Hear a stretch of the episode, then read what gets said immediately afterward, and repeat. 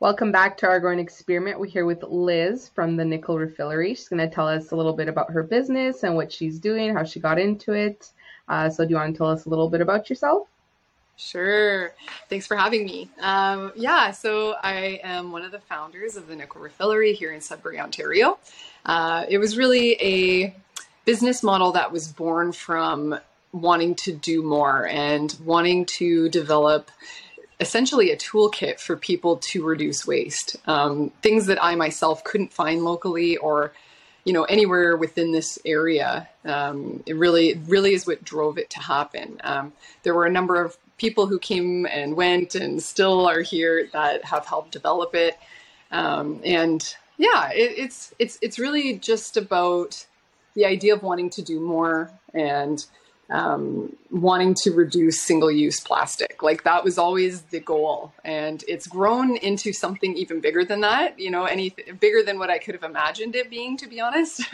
um, I think really naively, you know, went into it thinking, okay, we just, we just need to make a space where we can reduce single use waste and we need to have X, Y, and Z uh, because these are things we can't get waste free right now. So, and then I'm sure other people will be interested too. And you know, we went into it quite quite naively, I would say, uh, with a vision to, like I said, bring this toolkit to life, and uh, it's grown significantly since that point. And um, you know, I think we've, you know, we just keep getting more and more inspired as it goes. So it's it's really cool. So you said in the it got started because you were inspired and you wanted to do more. Mm. So when you talked about wanting to do more, why why did you th- feel like you had to do more? What kind of led you to what led you to that part? Yeah, I guess we should start from the beginning. Hey, um, so you know, as a, I was working as an RN in the emergency room uh, for the past decade, I would say a little, yeah, about a decade at that point. Um, I had just had my first son and was wrapping up my master's degree in public health and uh, you know, I started paying more attention to the fact that my garbages were always filled with plastic. Like that's all there ever was. It was, you know, and not just there, but everywhere. it was in the emergency department is where it really is where it really became apparent to me. And uh, I got to a point where I was like looking at bottles and seeing full garbage cans full of plastic bottles that you know, I was told don't get recycled and there was nothing that we could do about it. And, you know, it just started weighing really heavy on me. And as I was finishing my master's and I just brought this little new human into the world, I started wondering what I could do different. You know, I was, I, I just started thinking about, okay, how can I, how can I live a little differently to make sure that there's this beautiful place that I'm experiencing uh, left for my son, you know, when he gets older, and as our other children now that we have um, get older, you know, it's. I started just thinking of it in terms of what was I doing to make the world a better place. like that's the fundamental, the fundamental aspect of it, and um, yeah, and so from that, it just sort of spiraled. You know, we started we started with a few. Um, Masters of Public Health uh, students that were working, uh, doing their pra- practic- I guess practicum. I was I was on mine as well, and we just started talking like, hey, why don't we just ask restaurants to, you know, reduce their single use waste? Like, what if we say, hey, can you ask people if they need it instead of just automatically putting it in their ta- the takeout bags uh, since it's going home anyway. um, and we started talking about that, and it just sort of spiraled into this thing called Plastic Free Greater Sudbury. And what we started thinking about was how do we make it marketable? How do we make it so that people want to engage with it so that they are inspired and interested? And it's not just this sort of, you know, at the time, this was a few years ago now, and it, you know, people sort of see see movements in the green world, as I say, like as radical, right? Because it makes people question their everyday life and question the things that they're used to doing and comfortable doing without having to think about it, right? Um, but as soon as we sort of ask people, hey, can you, you know, think about what you're buying and how you're buying it and what you're using it for. Sometimes people can get a little bit like, ah, I don't want to change. so I'm just going to pretend I didn't hear it or see it. And so we really put a focus on making it relatable to be like, hey, yeah, there's no such thing as perfect. There, even for me, you know, somebody who's helped develop this, like, there's no such thing as perfect in this world yet. You know, we, it's too difficult to be complete, completely zero waste. Um, and so the idea is just to look at what you can do, make make the changes that are sustainable for you, that you can sustain, and uh, and go from there. So with plastic free kind of moving forward, we we were able to get you know more than a dozen local schools and a number of restaurants and businesses to uh, reduce you know pick three things that they could reduce so the goal was like oh we're gonna instead of offering plastic spoons to stir we're gonna just have some metal ones here. That'll be one change. Uh, you know the next change the other change we'll commit to is like reducing we won't just automatically put napkins in people's bags and, and stuff. We'll we'll say you have to ask for it you know and um, or even just removing individual sugar packets, you know, and, and, having like the refillable ones. So that would be, say, three things that a, a, business would commit to, and then we'd give them like a decal for their window. And you may see the decals in some areas of the city. It's called, and it's still a lot of people still have. It was called Pledge for for Sudbury. So from that, what we what we were learning at the markets and stuff was that people didn't have the tools though to reduce waste, and we're like, we're here we are like telling people, hey you can do it like let's let's let's just be a little more mindful with these things and people were like yeah but like half the stuff in my garbage is from x y and z and like there's nowhere to refill it or nowhere to even right get it and so here we were kind of at a loss because we're like all right we don't have the tool people don't have the toolkit they need to make these changes and so um, with our relatable approach you know the nickel refillery was born as as that place to be the toolkit so yeah well, that's that's great. I didn't know that whole uh, the backstory and that uh, the plastic free Sudbury thing. That's really cool. And and the way you said it, exactly uh, to me is something that like once once you get it, you kind of like oh that makes so much sense. Like a lot of the different stuff that we have that are single use plastics. If you want to talk about just just for having more plastic like out in the dump and, and wherever it's going to be, right? Like it it just doesn't make any more any sense to do that. And like when you're saying that too it also makes me wonder, like, you know, why we started moving so, to so much more plastic. Like, you think about, say, like beer bottles, we still mm-hmm. wash those all the time. Why do we have Coca Cola and plastic bottles? Like, couldn't we have kept doing the glass bottles? Like, I would guess probably a lot of them get broken in shipping, and there's probably like, you know, there's some kind of like logistical, like, kind of explanation for it. Oh, for sure. But you got to kind of think, like, how many times can you reuse that bottle? You must be able to reuse it a lot. And then it's much easier to melt down glass and repurpose it than it is to do with a lot of plastics, right? Yeah, absolutely. Like there's a lot of pieces to this puzzle. And I'll tell you just because over the year over these years of the with the refillery, I've learned a lot. Um, and here's here's like a couple questions to think about. So like you you think of the coca-cola bottle okay? And you can there's a lot of reasons why they would have gone to plastic right? And and not only because plastic's cheap right? Really easy to produce quick to produce um, low cost in all aspects um, aside from the environmental obviously. Um, it's cheap to ship right? Because like shipping drinks is already heavy, right? Like water, like mm. fluids are, are heavy to ship. So you throw in the, the weight of a glass bottle on top of that, that's even more, mm. right? And so more costs for shipping, also more emissions, right? And it is something we have to be mindful of when we go all glass, right? In the sense that it is it is a bigger carbon footprint to make glass. There's no question um, compared to plastic. Um, but that's only looking at that one angle, right? It's not looking at the fact that like plastic is petroleum derived, right? It's coming from carbon. So I think I think there's a lot of angles to look at these problems, and that's what makes them so complicated. There's there's pros and cons to so many of these of these of these issues. So um, here's the other question that you have to think about with the Coca-Cola thing, right? So they want to re- they we want to keep these glass bottles for refilling, what, but like where do they get refilled with Coca-Cola? Like if you don't have that locally or regionally, like where where does it go and where do you do you have to ship it to another country to get it refilled? Like uh, would that make sense, right, emission wise? Right. So, so there's there's a lot of question marks with that, um, and and so you can see why the plastic made sense, right? It was like cheap and efficient to ship, and people could just chuck it out, and they're not really at a loss, right? The company doesn't have right. to loss at that point.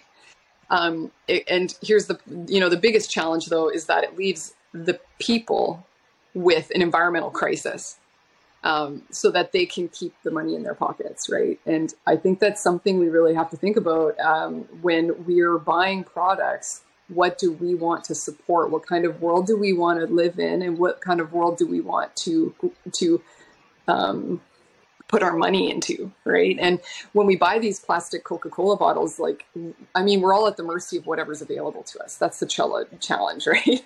So yeah.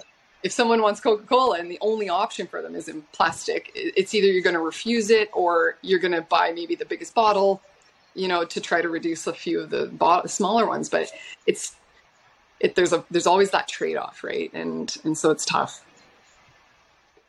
Yeah, yeah. I mean, that's uh, that's another thing. Like when you started talking about the real logistics of it, there, like that's something you don't really consider because, like, the the the better case scenario, I guess, for use, especially when it comes to glass, mm-hmm. is exactly like how it is at the nickel refillery, right? Where you come in with your glass jar, and I mean, if you take care of that jar, I guess you could use it your whole life. Mm-hmm. Totally, and and that I mean, you know, hand it down to the next generation. yeah, this this is great grandmother's laundry detergent jar what's really funny is like we definitely have had customers come in and say like you see this or we'll admire a bottle and they'll be like this was my mom's bottle and we've always loved it. We always wanted to put it to use and here we are. Now we're putting our maple syrup in it every week. We you know we put a little bit of alcohol through it cleaned it out and like now it's going to go on for forever you know? And and so it, it's really cool because these stories sort of come from bottles as well. It's not just this one thing. It's like it, I find that's really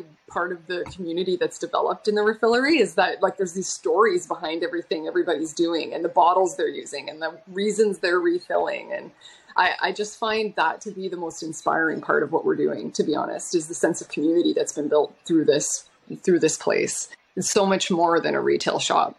And that was always the goal because um, this this place was not built to be like a it, it is a business obviously but it was mm-hmm. built from passion and from change drive you know change making and i think that's that's really what hopefully emulates throughout the, the space you know when people are shopping as well um, but yeah it's it's definitely there's a lot of aspects to look at and a lot of angles to look at when we're doing this but um, when you look at a refillery uh, that is why we put the focus so heavily on reusing. And it's because um, when we look at buying new and even you know tapping into what's already what, what's tapping into what's already there is the only right even when it comes to plastics like we we try to educate customers even about sometimes we'll bring in recycled plastics and people will say oh well, that's plastic still um, and we tell them, you know, the the reason we do that, like, sort of the solution to plastic is through plastic.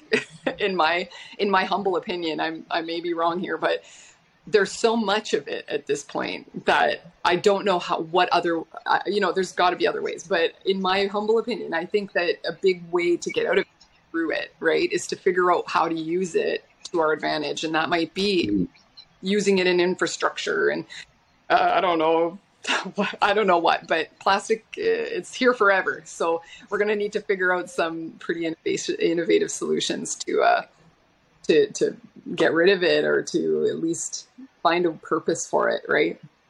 Even with the real. Yeah, exactly. Yeah.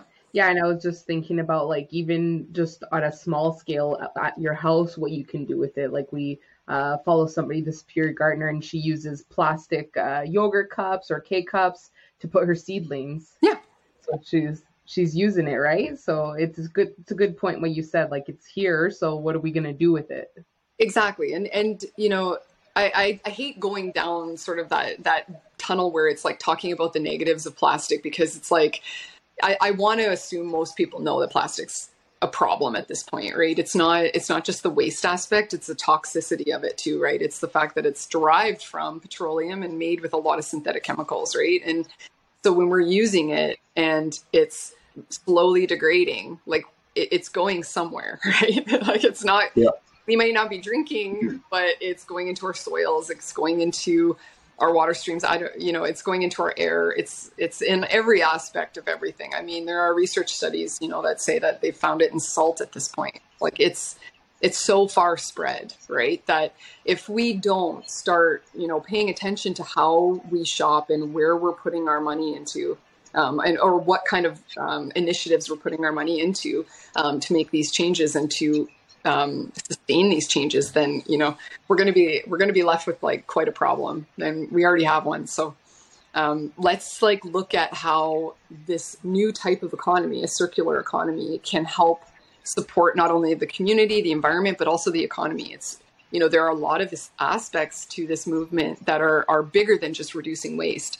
Um, there's lots of research out there, even in Canada, that says you know it's good for the economy because we're going to be making more jobs with this innovation that we have to do, right? So reducing mm-hmm. recycling, there's a number of different avenues that we can tap into for for job and economic growth.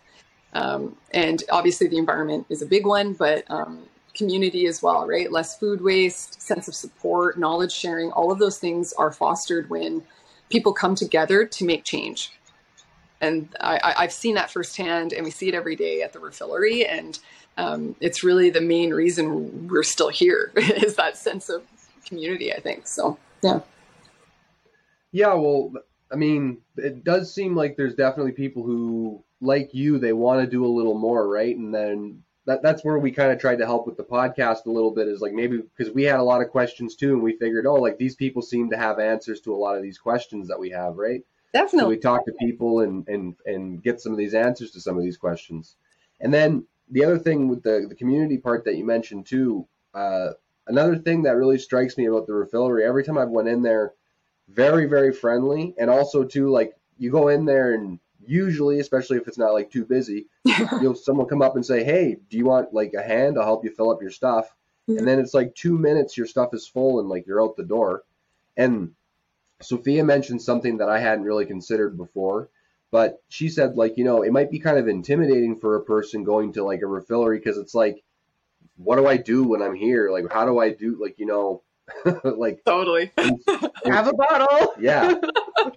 Yeah, yeah. We like that's definitely something we come across a lot. Like um, even in the day to day, you know, when I'm just kind of out and about and people are like, "Oh, so so what do you do?" You know, and I'm trying to. I sometimes have to explain it to people, and the problem is that when you're in it, right, and just like I'm sure your experience, like when you're in it and you're doing all the research and you're you're living it day to day, you just assume everybody knows it, right, and everybody must have heard of it and, and knows of what you know, but um, yeah, what we realize is that it's actually a fairly foreign concept to most people until they come in and experience it. And so we're quite aware of that. We really pay attention to that fact and, and have some ideas for people when they first come in. So we often tell people just to walk around the first time, just to get a sense of like what we actually do there. And um, not to even shop, you know, not to buy anything, but just to sort of take it all in because there is a lot there. And um, we we're always expanding and trying to tap into other areas of, of life to to help people support to support and reduce the waste that they might be accumulating. So,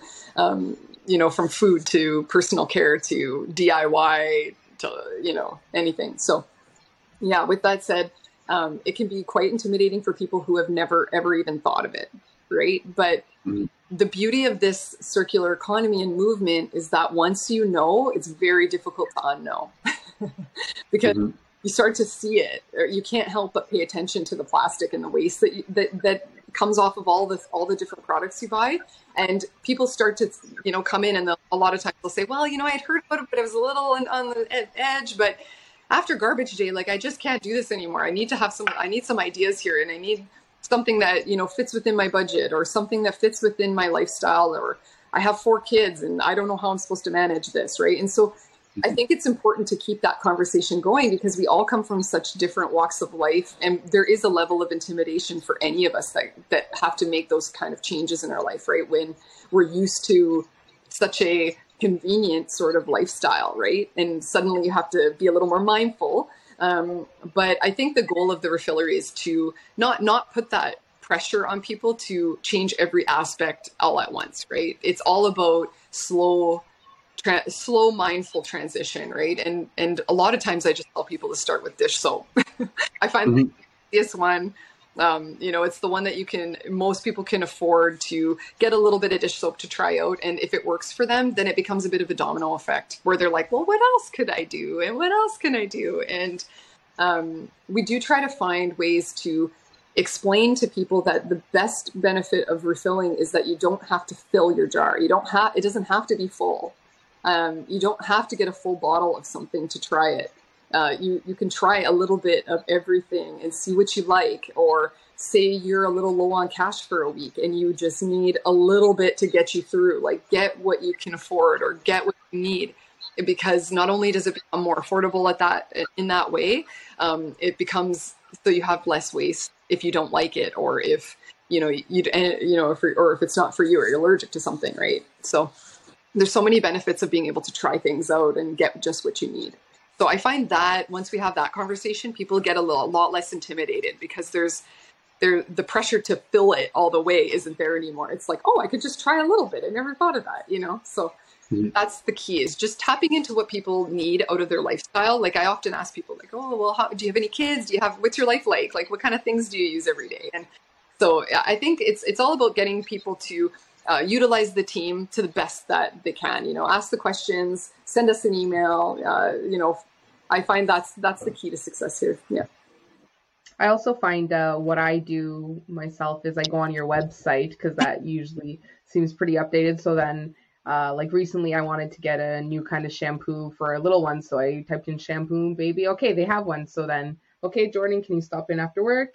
I'd like to try that. So that's a really easy way to do it too, where um, you could type in what you're looking for and then be able to see all the information right there. Yeah, absolutely. You could check out the website and just scroll, you know, see what we have that you don't want to, mm-hmm. you don't have to come in and figure it out because there's always little things that are hidden, right? So, um, yeah, that's exactly the that's the best way. Yeah. Yeah, and then the other thing too that you were talking about, um, where it's like you know, you talk to people and it's like, you know, well, have you considered this little thing or you consider this little thing where it's like, you know, there might be something in their life that they've never even thought of the fact that they're throwing something out all the time, right? Totally. Like if it's like, uh, if uh, like I don't know, I, I, you just when you start thinking that way, like it, I don't know where I'm kind of getting with that, but it's like, yeah, it um, it's mindfulness. That's what it is. It's like yeah, you you go to a mindful place where suddenly you even if you aren't ready to change it, you're paying more attention than you used to be. I think that's that's the key is that most of us I think until you start thinking about waste, you just sort of just do it. You just buy things as you need them. You you throw it away if you don't want it. It just it just you know it's mindless sort of right. It's just part of life. Um, to, but then when you start paying attention to the things you're buying and how much of it is, and like you're looking at gram weight and you're like, oh, per gram, it's that. Oh, geez, the one I've been buying is like five times that per gram. I never even thought of it, but it came in this cute little bottle and it looked like it was a reasonable price. But um, you know, and and so I think it just makes people more mindful of their purchasing habits, and uh, there's never going to be a negative to that, right? Whether you end up refilling or not. I think being a more mindful consumer is, is is really the key to getting us out of the challenges we have with over consumerism and um, just that that constant crisis of waste that we're seeing, right? So, yeah. So wherever it leads people, I think it'll be of, of benefit to be more mindful. Yeah. Yeah, and like really thinking about like that, uh, but the like buying by the gram and all that kind of thing. When you break it down to like, because then you're thinking about your actual consumption, right? When you start thinking about it in those sort of terms, it makes a lot more sense, and it kind of it well, it puts you in the right place to make less waste because you're going to only get what you need, kind of thing, right? Exactly. And if you start thinking about like, you know, what do I actually need? What, what am I actually buying and that kind of thing. Like those those types of decisions, they're going to be less waste, right? And yeah, I mean, like you got to kind of think about that, like how much stuff ends up in the landfill, even from like say on the grocery end of things, right? Like you you buy a bunch of food or whatever, and you think you're going to eat it, but you know, really, you're not a person who actually eats that many strawberries. You only actually need like five strawberries. I mean, yeah mind you, when you're going to like a bulk store, usually you're not buying like fresh stuff. You're buying like you know uh, dried stuff. But the same principle holds, right? I mean, that stuff usually has a better shelf life, but still. Exactly. And and like even for us too, because we started buying um, like our meat locally and stuff too. We're thinking now like, how much meat do we need for a year? Yeah. We don't think like, oh, we need a steak for the weekend or whatever. Awesome. And then yeah and, and, then also too like in a little way i guess of reducing waste like you know it's the way it's wrapped up and stuff like that is like paper and stuff like that that you can like it, it breaks down. It's not like styrofoam and all that other stuff right? So like that's kind of a step in the right direction too. It is. I mean there's some cellophane in there but i mean you can't oh. really get away from you know it's still meat right?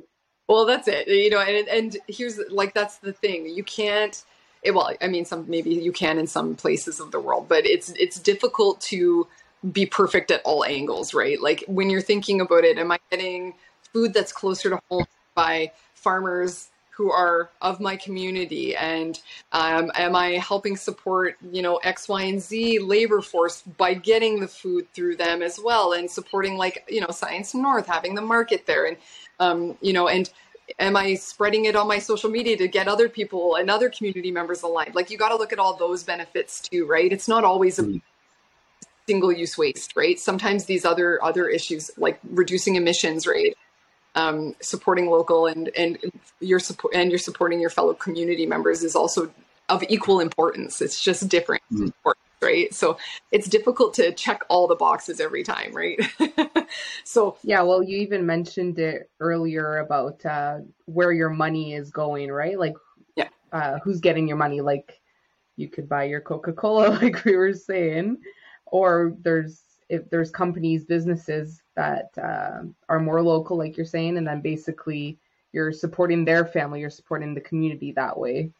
Exactly. Encourage your friends to develop something, right? Like, like there's all these cool avenues that can come from us refusing something like a Coca-Cola bottle. It's like, oh, but I really love that fizzy taste. I wish somebody, I wish I could get this local, man. Like somebody could get inspired from that idea and go and create a, a, whole business for themselves that, that we can now tap into locally, right? Like from these desires, because it's all about like demand and right. So when yep. people, when there's a need for something, usually people will create it, right? So if if we start people start requesting something locally that we can't get like oftentimes there's inspiration that comes from that and, and innovation that comes from that so um, yeah, I, I, I really do encourage people like if, you know to to talk about these things right with other people because that's where ideas come from, and yeah, it's it's it's the key to to I think uh, local sustainability because uh, yeah, yeah.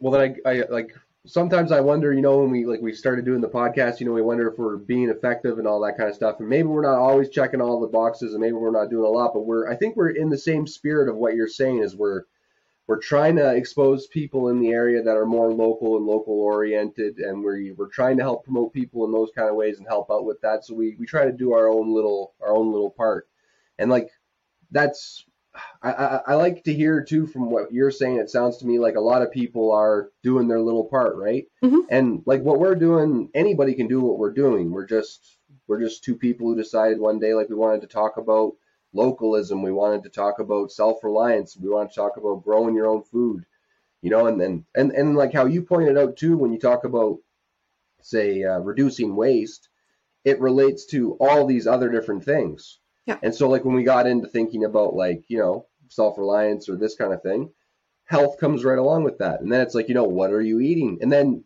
back to your plastic thing too.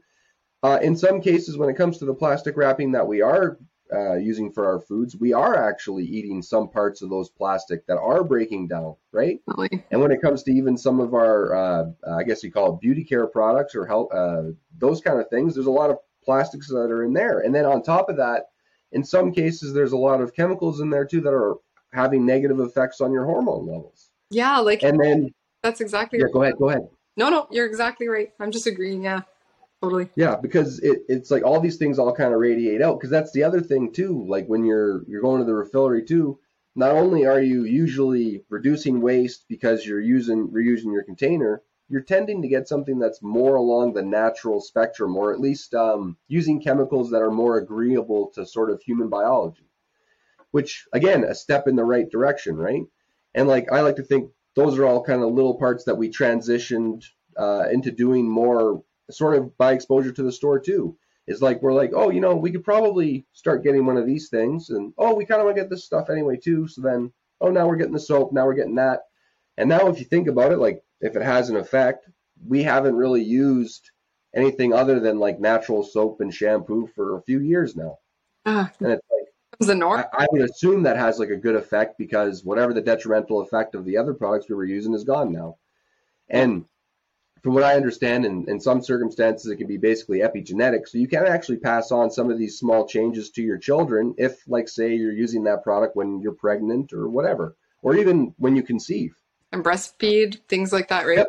they're Yep. they find a lot of this stuff, right? So I, I think it's you know, and it all just comes back to mindful creation and mindful consumption and stuff, right? So when we source our products, you know, we we sort of have this checkbox, right? We're like, okay, where is it made? Who's it made by? Like, can we have a conversation with these people? Like, do we like uh, what are their employment standards like? Like, where is this stuff being created? Is it local? Is it where do they get the materials? Like you know, for example, something that's always kind of sat on my mind was like bamboo toothbrushes, right? Like, and I, I, I just have to bring it up. Like, obviously, we sell them because they are an, they're an optimal, you know, they're a great alternative to the plastic ones. But it's like I always question because I'm like, well, the bamboo definitely isn't grown in Canada, right? Like, mm-hmm. it comes from China. That's where it's it's typically grows and where it's going to be most cost effective to to do it.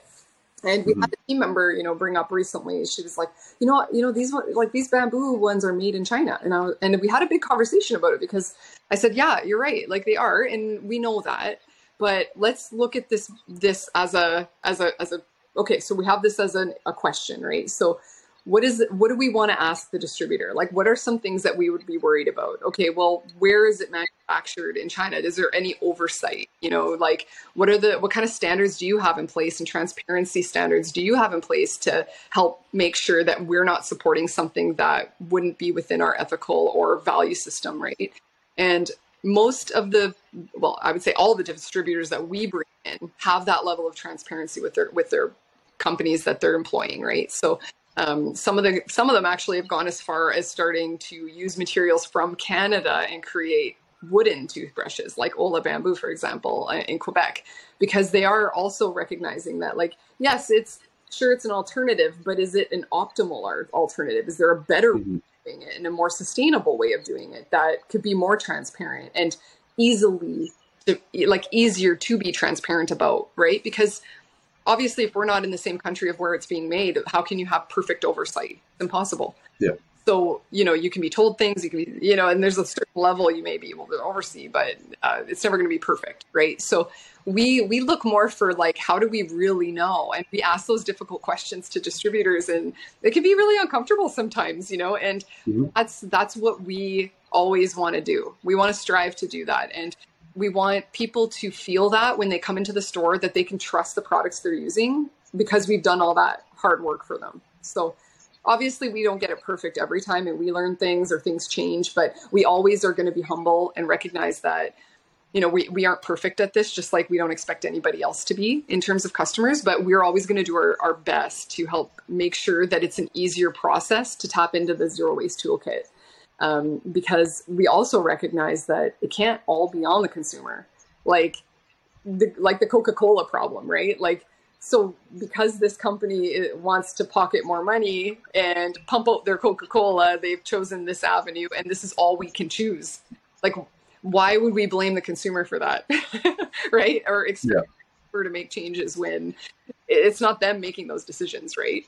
So I think there needs to be a level of accountability on the distributors and like the places we get our meals and our drinks and stuff from to make those changes that make it easier for consumers to make changes and to live their daily life in convenience, right? Without it being this chronic sort of inconvenient thing to make change, right? So I think this, I think the future of circle, the circular economy, especially locally, is like to get people who produce waste to take some level of accountability for it and to help make it easier for the consumer to make those easier choices, those good choices, right?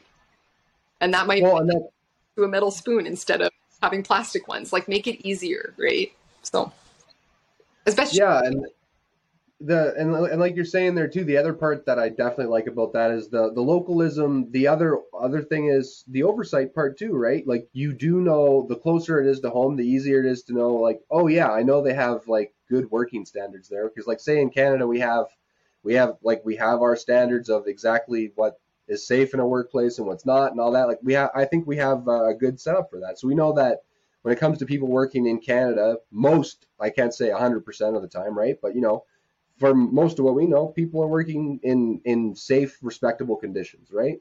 And then in lots of other countries, with a lot of things that we're consuming, that isn't the case, right? And so never know because right, well, so but because it it actually uh, to me brings up another interesting question because it's like say in the toothbrush case, like you need toothbrushes and you're trying to find like a better sourced, less waste toothbrush. But in the case of like say something like a Coca-Cola, you might be thinking like, well, it's a single-use plastic and all that kind of stuff, but also, is this thing good for me at all? Mm-hmm. It's like, you know, oh, maybe it kind of makes me feel good or whatever else for a little bit. And you could maybe make that argument and then the indulgence and all that kind of stuff, whatever. But it's like, you know, you got to think, is this good for me? Is this something I really want to be a part of? Because, like, even when you're consuming stuff, like, we're a super technological society. And think about how, like, there is a sort of drive in a way for like people to buy a new phone every year. Think about like, you know, the amount of waste we're creating with that. And that is very toxic material that we're dealing with there, right? And that, that all kind of radiates out even from when you start asking questions about your consumption. You know, what am I consuming and what are the ripple out effects of that? Because like like for me, I guess I'm kind of lucky where I haven't really cared about having like a new phone since I was probably a teenager. Like when, because I remember when like when like when we first got like text messaging, like that was the coolest thing. Like I was from a small town, so we got it kind of late too. Mm. But like it was like, oh, you had to have the text messaging, and then the smartphones, and it was like, oh, well, now I can play a cool game on here. You got to have that, and then you kind of you kind of get the game after a while. Like, oh, no, this phone is now just the same as this next phone, and the next phone, and the next phone. I don't need to buy a new phone. Totally. Right. But but some people they still think like because there's also a status attached to it and all these other things. But it's like I don't know. I I I think like like how uh, it's kind of been a theme, I guess, how there's all these things are interrelated because I think when you start thinking about how much do I eat, how much do I waste, all this other kind of stuff, then you start thinking about, you know, do I need the phone? Do I need another car? Like, say, yeah, say if uh, we took like now this has a sort of economic downside to it, but like from the environmental thing of it, like do do manufacturers of cars and trucks say do they really like change the truck that that much from year to year to like warrant like you know making new models all the time? Where you could think like say you make like a solid model and you make that same model for like five ten years right? And then you also have like the part market and stuff like that which now we're talking about recycling already right? Because it used to be even for as bad as the old gas guzzlers were you could keep one of those old vehicles on the road for 50 60 years and for cheap so like it was good for people who didn't have a lot of money, right? And it was sort of recycling in a sense because that that steel that steel frame truck is still rolling around, still carrying people, still doing its job. Yeah. Now, mind you, of course, you want the the better gas engine or not a gas engine or you know, you, it's it's all the the reduction. You know what I mean? Yeah, yeah. Well, but, said you grew up in a small town. Like I think uh, it's it's common to like I grew up in a small town too, and a lot of a lot growing up had like kind of older trucks, right? And what I what, when I think back, almost all of them had the skills to fix their own trucks as well. Like they almost every in, in their in their garages were like it's very uncommon. I feel to see that at least in the city aspect. I don't I don't see that like in my own neighborhood at all. Um, not to say it doesn't happen. Obviously, a lot of people still have those skills, but the fact is like it's it's become easier to just sort of trade it out, right? Mm-hmm. Um, well, our our whole uh, our whole mindset is sort of around that now, because like I know for older people, like my grandmother especially, everything is like still good. You could still fix it. Like she doesn't throw out anything. Yeah. And like nowadays, it's like your shirt gets a little hole in it, you just throw it out. Like you know, you get like whatever whatever it is that you have now, you don't you don't you don't fix it, you just throw it out. You get a new one. But it's all it's partly because everything's so cheap, right? So like there is no real value in that thing anymore. Where you think like, why would you take the time to patch a hole in a, a pair of jeans? It's like, well, because another pair of jeans costs too much. It's it, it's like it's time, right? It's like people are like, well, is it worth me sitting here for an hour to fix this, or should I just spend the five ninety nine and buy a new one, right? And it's it becomes like the cost ben, cost opportunity right? Almost like people people are like well my time is worth more doing x y and z than it is with this. Mm-hmm. and it's the fast consumerism. It's that fast fashion. It's the and and like it can really go on for a mil it could go on forever. Like and that's that's part of the challenge i think of this of the zero waste movement is that it never it doesn't stop and end anywhere. It's not like you can start talking about the one thing and then it's sort of like okay you can get the knowledge and then it's like done and then we can like work within that field it's like it taps into every aspect of our lives in every area every angle every direction um, and th- nothing is untouched by this this movement, right? And it, it's such a grand scale of change that we're looking at here that it can feel very. Oh, what was it? Um, I, I had heard someone locally. I was talking to a professor and he said eco grief. He called it. It was like you know, it almost becomes like a sense of um, people will get this level of eco grief before it even before they even try anything because it's just such a large topic. It's like it's like climate change and stuff, right? It's like it's these it's these big topics that feel so overwhelming that it's like as a human you just almost need to you want to like huddle in place because you're like it's just too big i can't like and people will just often check out because they're like i just i can't mentally take it. It's too too big too wide scale for me. So what we basically try to do at the refillery is like to make it fun. We try to make this engaging and, and supportive and inclusive and it, it it changed the tone of it being from okay well everybody needs to do this and everybody we got to do that and we got to got to fix this and we got to we gotta we gotta. It's like we all we we over there you know we all have that understanding but we try to make it relatable and we try to help people take one step at a time and just become a little more mindful because when we become mindful we become more mindful of everything. It's not just one thing we become mindful of. And even just even when it comes to like growing food growing our own food like i'm sure that has changed you both significantly right? Being more mindful of like how you how food grows and what you're doing and how you're doing it. And i'm sure like the planning of it and the preparation is just such an incredible thing right? And not to say it's always fun i'm sure. I'm sure there's yeah. some major challenges but you know the mindfulness of it is what makes us all change. Like you shop now you know i don't know if you were shopping at the refillery before or after but oftentimes these small changes in our life can, can be like complete domino and catapult effects to changing our lives in many other positive ways.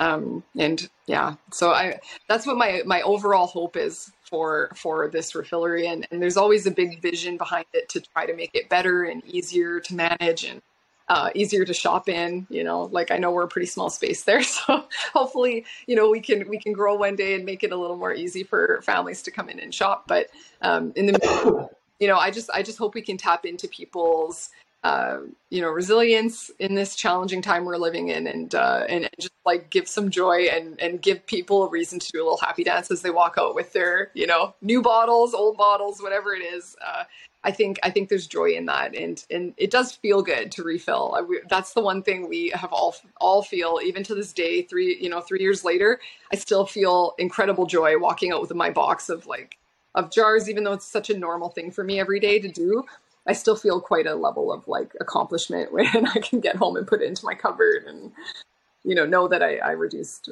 all those things. So yeah. Yeah. Well, the other thing that kind of uh, I was just thinking about when you were talking about that because you're talking about the mindful living and that aspect. The other thing that I think that does is it it it re sort of um, invite it enlivens sort of everything in your life again. Like your everything in your life now becomes a little more special, right? Because it's like that's that's that that's the your thing, that thing, right? Totally. It's like it, it, it now has a personality, that kind of thing, and it's it's partly you've imparted your personality on it, right? But now everything in your life starts to take on much more meaning because it's an essential part of your life now, right? So like it's not just some container that you pour the soap out of or whatever. It's like no, I need to grab my soap container because now your your relation to the object is entirely different. Yeah. You would never say I need to grab my laundry detergent. Yeah. You would say I need to grab the laundry detergent, right? So now you're taking ownership of everything that you're touching mm. in your life. And so now as I think about like I think a lot of times go ahead, sorry? No, I said that's a great point. I think that's a big part too. Yeah. Well, because I think a lot of times about like um when when I I feel like uh, there is some spirit of people where they uh, people uh, I don't know like I don't want to say they don't have hope, but they they they kind of like we're we're we're kind of in a in a weird transitional period like as people, right? When it comes to like us becoming, we're basically knocking on the door. I mean, we've been a global sort of people for a while now but we're really becoming much more that in a way we weren't before. Like we're kind of aware of it now. Well, we're more aware of it, I think, than ever, especially with after post pandemic, right? We're aware of how connected we really all are. Yeah. yeah, and that totally changes everything, right? So like it's actually it's it's a huge leap is what is happening because it, it changes again like how we were talking about the, the the relation that you have now to your soap bottle right the relation now that you have as like what you are who you are and because it used to be you thought about who you are in relation maybe to your town or your family or your peer group or your uh, city or your nation or whatever and then you sort of go out to this big whole blue rock flying through space and you're like no now everybody on there right so it's I don't know. It like it's it's I think like uh it's a cool time to be in because we're seeing a lot of this change, but it's like I don't know. It, what's what's happening like now and has kind of been happening for a while. I feel like is something that has potential to set the uh, a big tone mm. for uh, a, a, a few generations, probably. I think. Yeah. I think there's lots of hope there still for sure. And and you know, I think what's the alternative, right? Like what's the like what's the alternative? Like we all just throw up our hands and say like, what? Well,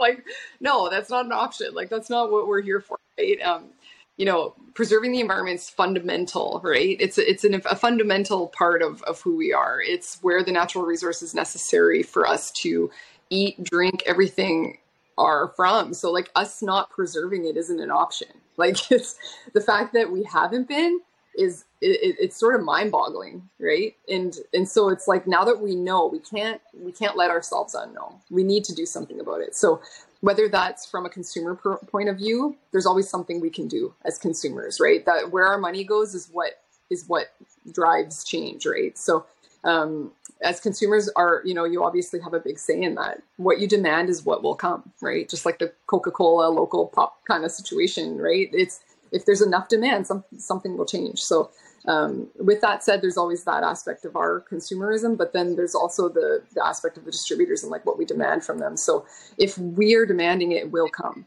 It's just, yeah, it, it, people, our voices have to get louder, you know, and we all have to try to take that take that leap of faith and that that make that that minor change to start that domino effect from happen to happen right to start happening so um yeah i think I, I definitely think for me you know having having kids has made that a lot more loud because I, I hear them when they see a problem and they're like, oh, why, why is that plastic? Why is that on the ground? Or, oh, oh when I get older, I'm going to do, you know, and, and it just become makes me acutely aware of how important it is to do this preservation process and um, to keep that education and knowledge flowing and yeah, and to just not lose hope, you know, because there is lots of hope still. So. Yeah, and like, and I think too for having kids, like you, you, you start having like a different time reference, right? Because like, like, like even when you're watching the kids grow up and stuff like that, like your relation to how you experience time is totally different too. Like you almost kind of like you don't even think in t- terms of your own years. You're like, oh yeah, that's when uh, that's when my kid was this old. Totally. yeah, you don't think about it like when I was this old. Like, oh, they were this old. It's like, well, how old were you? It's like, oh Christ, I don't know. how old are you? I'm this much older than you. So all the time, right? like it. Yeah. How old were you? you? you? know, and uh, wait, how old were you when you had, Mar- you know, Margot or something? And I'm like, I don't remember. like I, it's track for sure. It's yeah but then you're thinking about the future, right? And you're thinking about like, you know, well, hey, where does our food come from? And are we able to keep taking food from that place we could take our food from? And like, you know, how do we maximize the probability of that being a chance into the future, right? And I think I don't know, like some people think maybe we're kind of behind the ball or we're like slow or we're not enough in, in, in time. Hmm. I, I, feel like, but there is like, I think like to the hope point, right? People are making changes. People are becoming aware of it. There is, there, it's a lot more now than it was 10 years ago. And like, even, even like, just, just like, it's, yeah, like it just seems so silly once you start thinking about it. You're like, okay, we all have to live on this planet. This planet has to be healthy because like, it's like, this is our terrarium. We can't, we can't be like shitting in our terrarium and not cleaning it up Totally. no, we're, we're, we're messy. What we are is we're messy. We're, we're humans. We create problems, but that's good because we also need something to do. Yeah. So we need, you know, we've got something to fix. Uh, yeah, we need projects. Yeah. But so yeah, I think we got to pretend we got we got a lot of work to do, which is a good problem to have actually. well, even in the growing your own food aspect, this year when we did our planning, we really thought about the stuff we use the most, like our staples. So we want to do a lot of garlic, a lot of onions, because we ended up wanting to doing a lot of varieties previously, and then we ended up having something in our fridge for a few days, almost uh, being spoiled, just because we're we're not eating that kind of food, right? It's not part of our diet, so it's really funny fun the way we're doing it this year, where it's really going to be what we're using. Yeah, yeah, like you pre-plan based on. Mm-hmm yeah that you'll be able to use and want to use right and f- could find uses for so that's so like that's so cool. That's the key right? Yeah. Um yeah i i definitely i definitely that you know that mindfulness carries into everything after a while. Like it, it really is just starting somewhere. You, you got to start somewhere and and then it will trickle down. You will st- or trickle up whatever direction you know whatever you end up mm-hmm. you're going to be a little more mindful of it. Um so i yeah i have lots of hope and you know i think back to over these last three years you know we were only four months old four or five months old when the pandemic hit you know, and we didn't even know if we were like, we didn't have any employees at that time. We didn't even know, like, nobody knew what was going to happen. We were like, okay, so the whole world's turning to plastic again, and uh, you know, and so we had, we actually, we did have one employee at the time, and you know, she just, she was like, I'm putting on my battle gear. We're gonna, we're gonna weather this, you know, and I was like, okay, we can do this, you know, and and so we just pivoted hard, and we were, we we worked with public health, and we are like, okay can we do these in, in jars and do deposit programs and yes okay and our website sucks terribly. We've never we got to make an online site and that sucks too. We don't even know how to do this. Um, but you know we did we pivoted and we were like okay we're going to do this. And still the community showed up even though we made tons of mistakes and you know our labels looked terrible and you know we, we didn't know what kind of jars to use and um, but we figured it out, and, and the community just kept showing up. And the level of hope that that gave us at the time was like, okay, we can like people care about this. People want to make change, and people are willing to be a little bit uncomfortable and a little bit inconvenienced, um, or even a lot convenienced to make this happen. It's not just us. And it's not just um, you know this wasn't a new concept obviously and I, I, like to bring that back really quick just that you know as we brought up most of our most of our grandparents have have been known to do wonderful zero waste things every day and still do and this isn't a new concept. It's just something that we sort of got removed from as the conveniences became so convenient. So it's sort of bringing us back to a place where we're like okay but why am i buying that? Do i really need it? And is how much of it do I really need? You know, and um, when it's when we're talking about vices or DIY projects, like who really wants that stuff sitting in your cupboards going bad, right? Most of us just use a pinch or a, or, you know, just a couple tablespoons of something. So anyway, just all that to to circle back, I think you know the fact that people showed up when it was probably the hardest to do um, says a lot about the fact is there and it will continue to grow if uh, you know if we keep fostering it and, and keep talking about it. You know we just can't stop the conversation. So. Mm-hmm. yeah. Yeah yeah i mean that's that's exactly what it is. It's the it's it's showing up every day. It's it's showing up every day and doing that little part. That's really what that's what adds up, up to everything right? And it's all of us doing our own little part. And and like you said the the way that we get more people doing uh, less or making less waste is by doing kind of like buying more from people like you say, right? And yeah. and like for you, like people like you, basically, you kind of like you seen uh, demand basically, and you're like, well, people want to, they want to do this, but they don't know where to get it. And then you come in there, which is perfect entrepreneurial thinking, like, hey, I can facilitate that. We can. And the more, yeah, yeah. And and the more that like we start to move towards that, it kind of snowballs, right? Because eventually there's going to have to be like someone else who kind of sees what you're doing and they think, I wonder if I could kind of do what she's doing there. And then they start up another thing, and that's in another part that services another community or whatever, right? Well, even something you mentioned about the Coke bottle, like the person wanting that fizz and then going out and figuring something else to get that fizz. It's a really good uh, way to promote entrepreneurship, and it's when talking to you, we really get that is you're really wanting people to do better. Oh yeah, and hey, the more we can get it, the easier we can get stuff local, the more likely we can get it in bulk too, right? And mm-hmm. an affordable manner because people, we're not paying, you know, huge shipping costs from BC or something, right? Where it where the sort of that wasteless um, mindful sort of movement has grown much bigger than here where we are.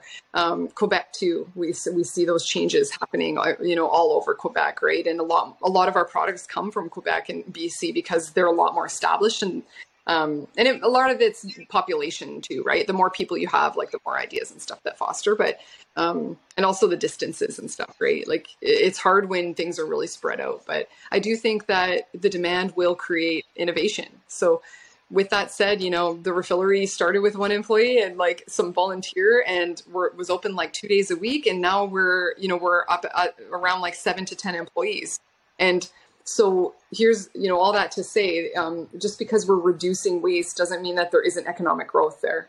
And this can carry into many other levels, not just here, but in, in the city level, you know, having people working in those roles to do good and to find ways to reduce waste for the local local community i think needs to happen. It can't just come from people refilling bottles. It has to be much wider scale than that. And um, we're hopeful that we can inspire that a little bit and the community members that shop with us are inspiring that every day i think so yeah well on on on that note there uh I'd like to say thank you for coming and talking to us. It's definitely been uh, inspirational talking to you, and it's uh, yeah, I think you're 100% right. You know, people making those little little changes and and and, and doing the right things. That's the way to do it.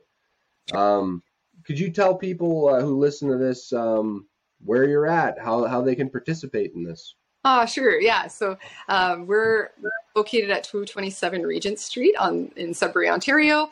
Uh, you can check us out online at www.thenickelrefillery.ca anytime or on our social medias at, at Nickel Refillery. Um, and you know, I think the best way to support this is to just start talking about it in your own community or wherever you're located. Look and see if you have a refillery already where you are, and if you don't, maybe you can start one. uh, we're we're always helping people, and we've helped get a, a, number of them opened in the north already. You know, we were lucky that we were sort of the first ones in the northeastern Ontario to get going. And from that, I know that there's been a number of them that have started in the north as well. So um, we're really happy to collaborate with people and to help support that process. So yeah, I encourage people to reach out and um, yeah, I just just keep talking about it. And thank you for having me. yeah, no problem. Thank, thank you. you very much. Wonderful.